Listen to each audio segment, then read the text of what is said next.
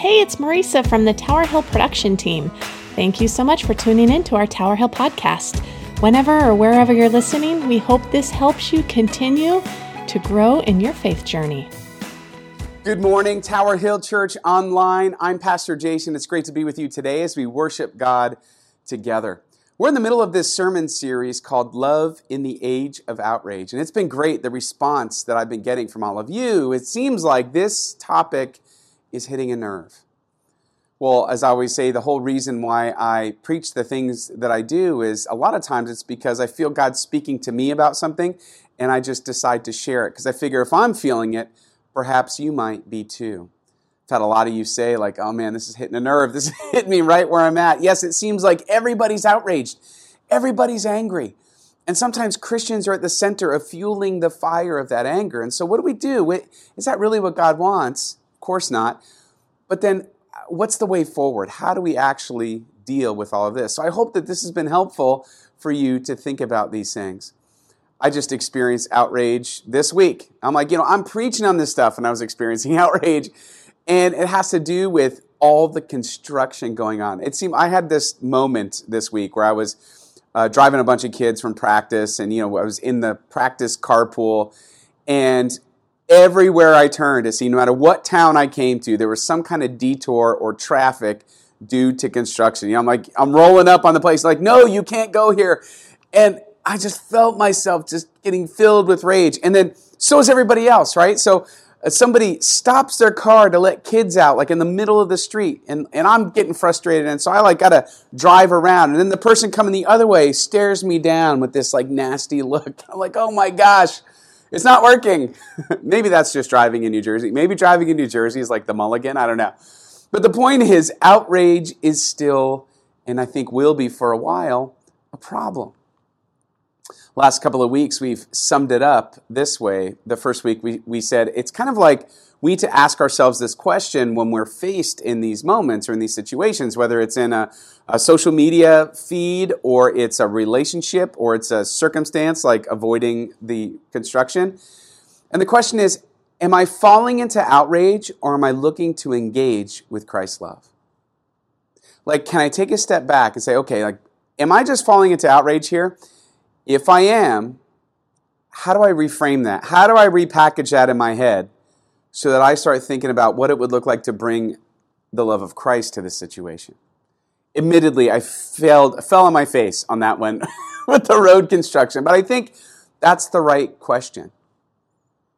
And last week, we kind of landed on this place where the truth is you can't share Christ without a, with a culture that you don't love.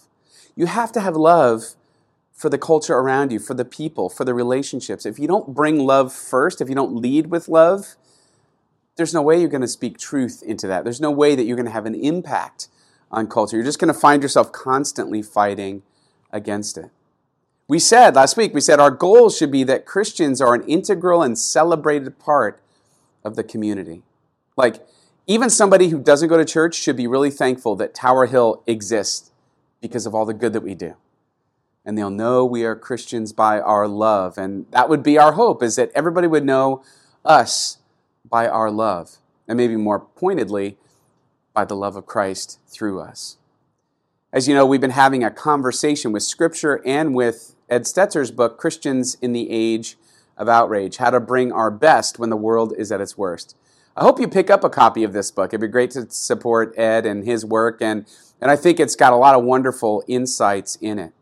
And today we're sort of shifting a little bit and we're talking about, well, how do we, what now do we do with this information that we've had the last couple of weeks? And I think it has to do with worldview. It has to do with how do we see the world around us and what's the right sort of corrective lens to use. Stetzer in his book says this He says, Our worldview helps us understand and interact with the moral, social, and spiritual elements of life. It is the machine running in the background of our thinking that influences us at all times. When we live out a gospel driven worldview, the gospel is not just something we grasp at conversion, it is something that influences how we see and respond to the world in all areas of our lives. you know, we all have worldviews. And for most of us, our worldviews continue to shift and change a, a, little bit as we age, as we mature, as we get sort of different circumstances that paint the picture of the world around us. But I think there's, and that happens all the time, no matter who you are, but I think there's kind of a fundamental worldview shift that happens for the person who's given their life to Jesus Christ because when you are born again in the spirit, you've heard that phrase before, right? Born again. And the only reason I use that phrase is because Jesus uses it. He talks about being born again um, to Nicodemus when Nicodemus the Pharisee asks him. And, and I think it's a good way of framing the Christian life because it's like we once were lost and now we're found. We were this old person, and God, through His grace, saved us from sin and forgave us, filling that God shaped hole in our lives and recreated us, breathed new life into us. So we're like a new person. And I think in order to do this well, in order to love well in the age of outrage, I think it's to do with embracing a transformed worldview. Here's what I mean. What's the point of a worldview? It's, it's how we see things. It felt like when I gave my life to Christ at 19 years old, I had a particular worldview before then. And when I discovered who Jesus was and Jesus made me new, it was as if I was given corrective lenses through which to see the world that I didn't know was foggy. It's like I could th- see things as they really are in a way that I, I couldn't even comprehend before. I could see God's truth in everything. I could see His plan and His purpose. I could see what He was doing in the world and in me and in my relationships my whole worldview shifted, it changed.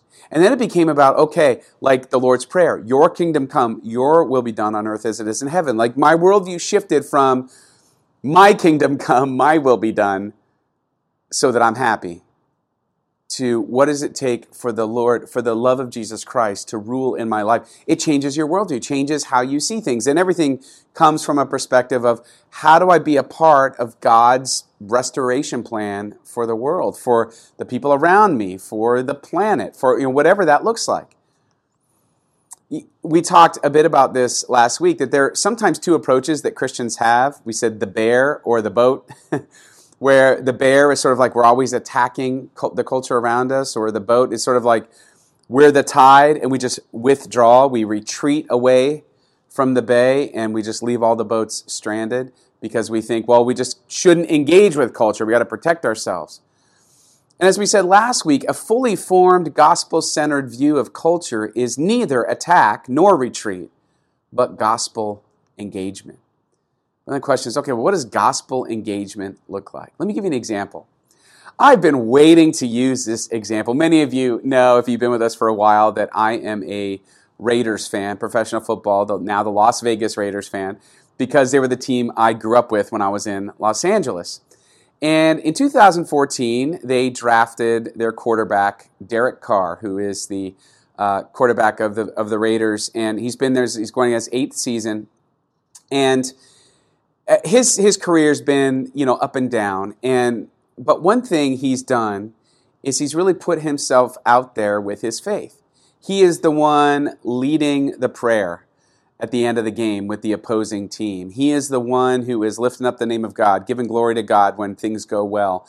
And when things go bad, he talks about his trust. And I mean, one thing he has led with is his faith. Now, people have goofed on him for it, right? People have you know, sort of like, yeah, Derek Carr's a good quarterback, but, you know, maybe he should ease up on all the Jesus talk and play better or something. You know, like people would, sports commentators and journalists and things like that would always have a comment about his faith. But over the last eight years on the team, he's, he's had a noticeable difference on his team. Now all of a sudden, it seems like a lot of people on his team are talking about faith in God, are talking about and, and putting it all out there about how much they love Jesus and how we're giving all the glory to God and we're here for one another. And sort of like a lot of God talk for this notoriously like bad boy football team. It's like a, a Christian witness. So much so, I mean, this is amazing. So in the game last week, uh, Derek Carr, he's been playing very well the first two games of this season, and he uh, he went down with an injury. He, he threw a, a pass and went down. And as I was watching this on TV, I was amazed that there were all these players and coaches came over to him. I mean, it was a real testament to how much they loved him, but that wasn't the best part. Here's a quote from the USA Today reporter who was talking about this moment. He said, Derek looked up and saw a crowd of more than a dozen Raiders, players, coaches, trainers, gathered their faces, uh, or, or they were gathered, their faces showing concern. They stood praying for me, Carr said during his post game news conference. That was a beautiful moment. In fact, I saw this in real time when I was watching the game. They all laid hands on each other, and just very briefly. Was probably like 15, 20 seconds. Put their hands on each other. They all obviously were saying a prayer, and uh, he ended up getting back up and finishing the game. What a testimony to how his faith has somehow had this influence on the whole team. And it's taken time and it, it's taken intentionality. It's taken enduring getting picked on probably a bit. And you think about it though, I mean, why did this article get written now? Well, it was because of his performance. Like he's been playing well, so therefore you get a spotlight shined on you. And I think what I'd like to say about this for all of us is how we perform in culture is mission critical. I think God wants us to perform well, whatever our performance might look like, whether it's in our job, whether it's in our relationships in the community, whatever that looks like, whatever team, quote unquote, we have been placed on, we need to perform well. And then, when we do, like Derek Carr, his performance placed a spotlight on his character and the effects of his character on the rest of the team. I think it's the same thing with us. You see, Christians are an essential part of God's worldwide cultural restoration project. We are intended to bring Jesus to the culture. And we can do it in a way where we are loving, where we are caring, we're building up our teammates, so to speak. And after a while, if we perform well, people will look at us and be like, wow, what's different about them? Wow, they have something special. Wow, I knew they were good, good people. I knew they did well in the community. But wow, I didn't, I didn't know they were people of such faith. I didn't know that they had this character about them. See, those things go hand in hand. I think, in an odd way, this example of Derek Carr and the Las Vegas Raiders says something about what it looks like to have gospel engagement in the culture around us. It's how do I bring the good news of Jesus Christ to bear in what I do with my life, my job, my relationships? How do I do that? And, and when the world looks at us, when culture looks at us, they should see something that is so amazing that they kind of marvel at it and want a part of it. I think it was Tim Keller who used this illustration once that I really enjoy. He said, You ever notice when you go to maybe you're picking out an engagement ring or maybe some diamond earrings or something. And you notice that when the jeweler puts the diamond against the black felt, boy, that that jewel really pops in a brilliant way. And they know it, right? So that's how they want to get you to buy it. They show the brilliance of it against the dark material. Well, what if? What if this was like the Christian faith and the culture around us? The beauty of the Christian faith should stand in greater brilliance against the backdrop of a sin broken world. And that should be our worldview that we as Christians, we should be shining brilliantly for the world to see that the beauty of the Christian life may be so incredibly attractive and stand in many ways as the counter culture, as, as the better way of living this life together, the redeemed version of the culture that God wants. So, how do we do it? How do we start to think in this way so that our mindset, our worldview, is always thinking about how do we show the brilliance of God? How do we radiate the light of Jesus Christ? And maybe that's also good with the jewel, right? It, it doesn't create light, it radiates it. It shows the beauty of the light through its structure. Well, who are we as the body of Christ but showing the beauty of God's light through our structure? Romans 12, 2 puts it this way. It says, This is how you do it. This is how you impact culture with the love of Christ. Paul says, Do not conform to the pattern of this world, but be transformed by the renewing of your mind. Do not conform. So don't be like the sin broken world. Enter that world with love. Try to lift everybody up. Try to be a part of supporting it, but be transformed by the renewing of your mind. Then you will be able to test and approve what God's will is, his good, pleasing, and perfect will. He continues just a few verses later, yeah, almost anticipating, okay, well, how do I do that? How do I not conform to the pattern of this? What does it look like to have a renewing of my mind? He continues. And I want you to notice here, he talks about love, but he talks about love in action. Pay attention to all the verbs, right? It's the doing of the love. You'll see what I mean. Verse 9 Love must be sincere. Hate what is evil, cling to what is good. Love must be sincere. You must genuinely love the culture. You must genuinely love the team on which you've been placed. Be devoted to one another in love. Honor one another above yourselves. Never be lacking in zeal, but keep your spiritual fervor serving the Lord. Be joyful in hope, patient in affliction, faithful in prayer.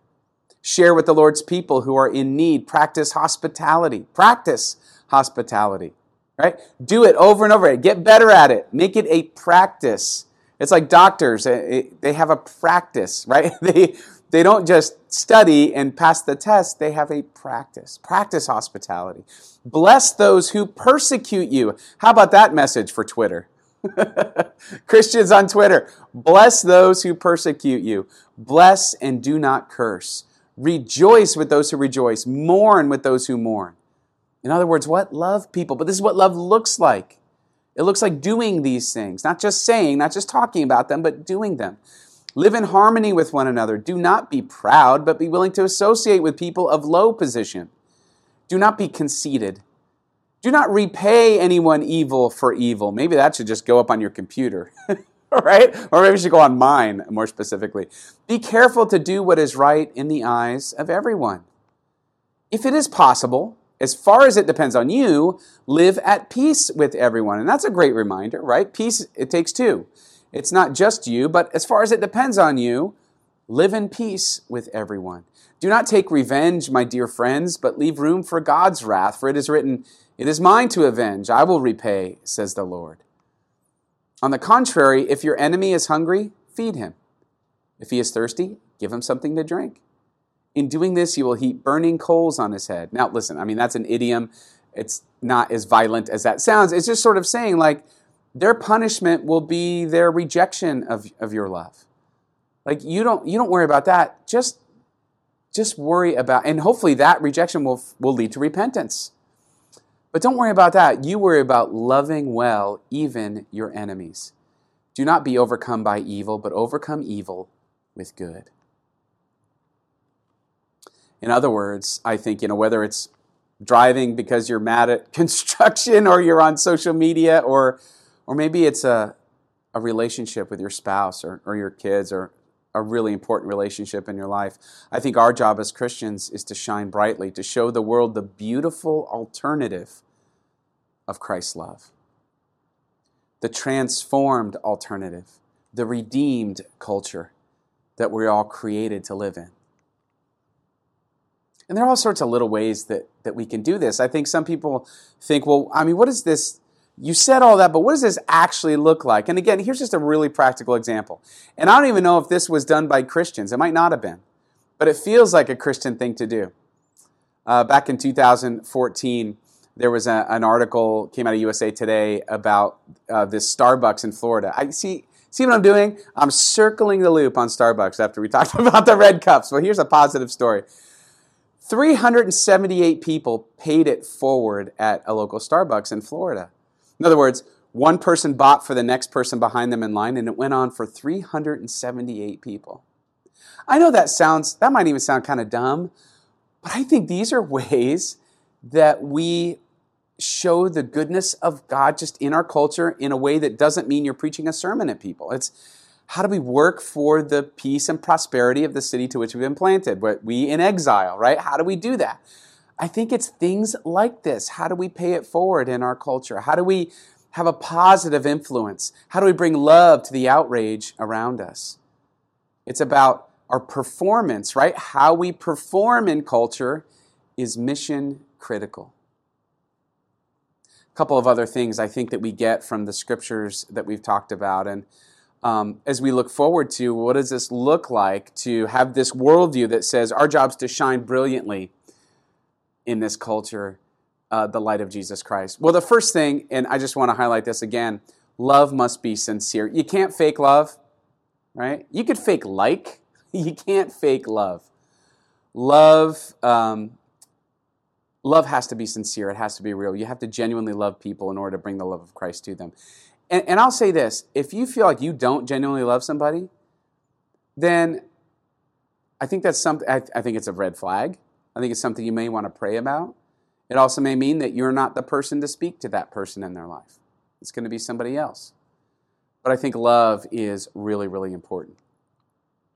The second, Paul talks about renewing your mind, not have a renewed mind as if it's finished sometime in the past. It goes beyond saying yes to Jesus once, it's this constant submission to God, saying, Jesus, my mind isn't just going to naturally love the way that I'm supposed to love. My mind's not going to it's it's it's going to conform to the pattern of this world unless I'm intentional about inviting you in over and over again. Renew my mind. Give me the right worldview. Put those corrective lenses on me every single day so I can see things like you see things and not as I see things. Renewing your mind is really the journey of discipleship. Stetzer, in his book, talks about it this way. He says Eugene Peterson, who's a famous uh, Presbyterian pastor, describes the Christian life as a long obedience in the same direction. In fact, I think Pastor Teresa's study is going to be talking a bit about this. He goes on, few lines so neatly summarize the relevant factors that go into discipleship. A long obedience in the same direction. It has to do with time. It has to do with a constant renewing of the mind, which only happens, is only made power by God Himself. Discipleship is empowered by and aimed at God. And when you do that, when your mind is renewed, then you're able to have a sincere love. Then you're able to bring Jesus to the culture around you. And the, I mean, some practical ways to renew your mind, right? Get, get involved in a small group, get involved in a Bible study, read the scriptures on your own, wrestle with them, serve, go out and, and help people that need it. These are ways that you put love into action. Go back through that list of Romans 12, verses uh, 9 through 21, and take a look at that and say, okay, these are some things that I need to intentionally be doing. And the third thing I would say is a little bit uh, nuanced. But I think part of what it's saying, as far as like loving our neighbors, is we need to expand our moral circle. This is an idea that was brought up by uh, Richard Beck in his book Unclean. Uh, we all have, the idea is we all have this moral circle. And the people in this circle are the people that we give our most love, our most uh, generosity. And oftentimes this is like our immediate family, maybe some close friends, but after a while, it kind of, as it goes outward, it's got a limit to the people that we show that kind of love to. Tim Cooper, who at the time was working at North Point uh, Church in 2016, did this wonderful video uh, based on this where he talks about this waiter analogy. And some of you you might remember the video, but he says, Imagine you're out to dinner and the waiter comes and you you know you order your drinks and you order your appetizer or or your uh, your main dish and everything's wrong. They're late, they're slow, they give you the wrong drink, they give you the wrong dinner, get the meals mixed up, uh, or maybe the food's kind of cold when it comes out, and you're doing that mental math in your head where you're sort of deducting the amount of the tip, right? right? I know you've done that. Uh, and he says, Now, what if everything were the same, but that waiter was your brother? Well, how would you treat them then? You wouldn't get mad. You'd just be like, Oh, oh yeah, no problem, no problem, yeah. Iced tea's fine. I, I don't, that's okay. I don't even like water. I don't, yeah, well, I'll take the iced tea. That's great. Oh, salmon, and, and no problem. I mean, I'm allergic, but yeah, I, I ordered the hamburger, but still, you know, I, it's fine. Everything's good. And then what do you do at the end? You over tip them because you love them.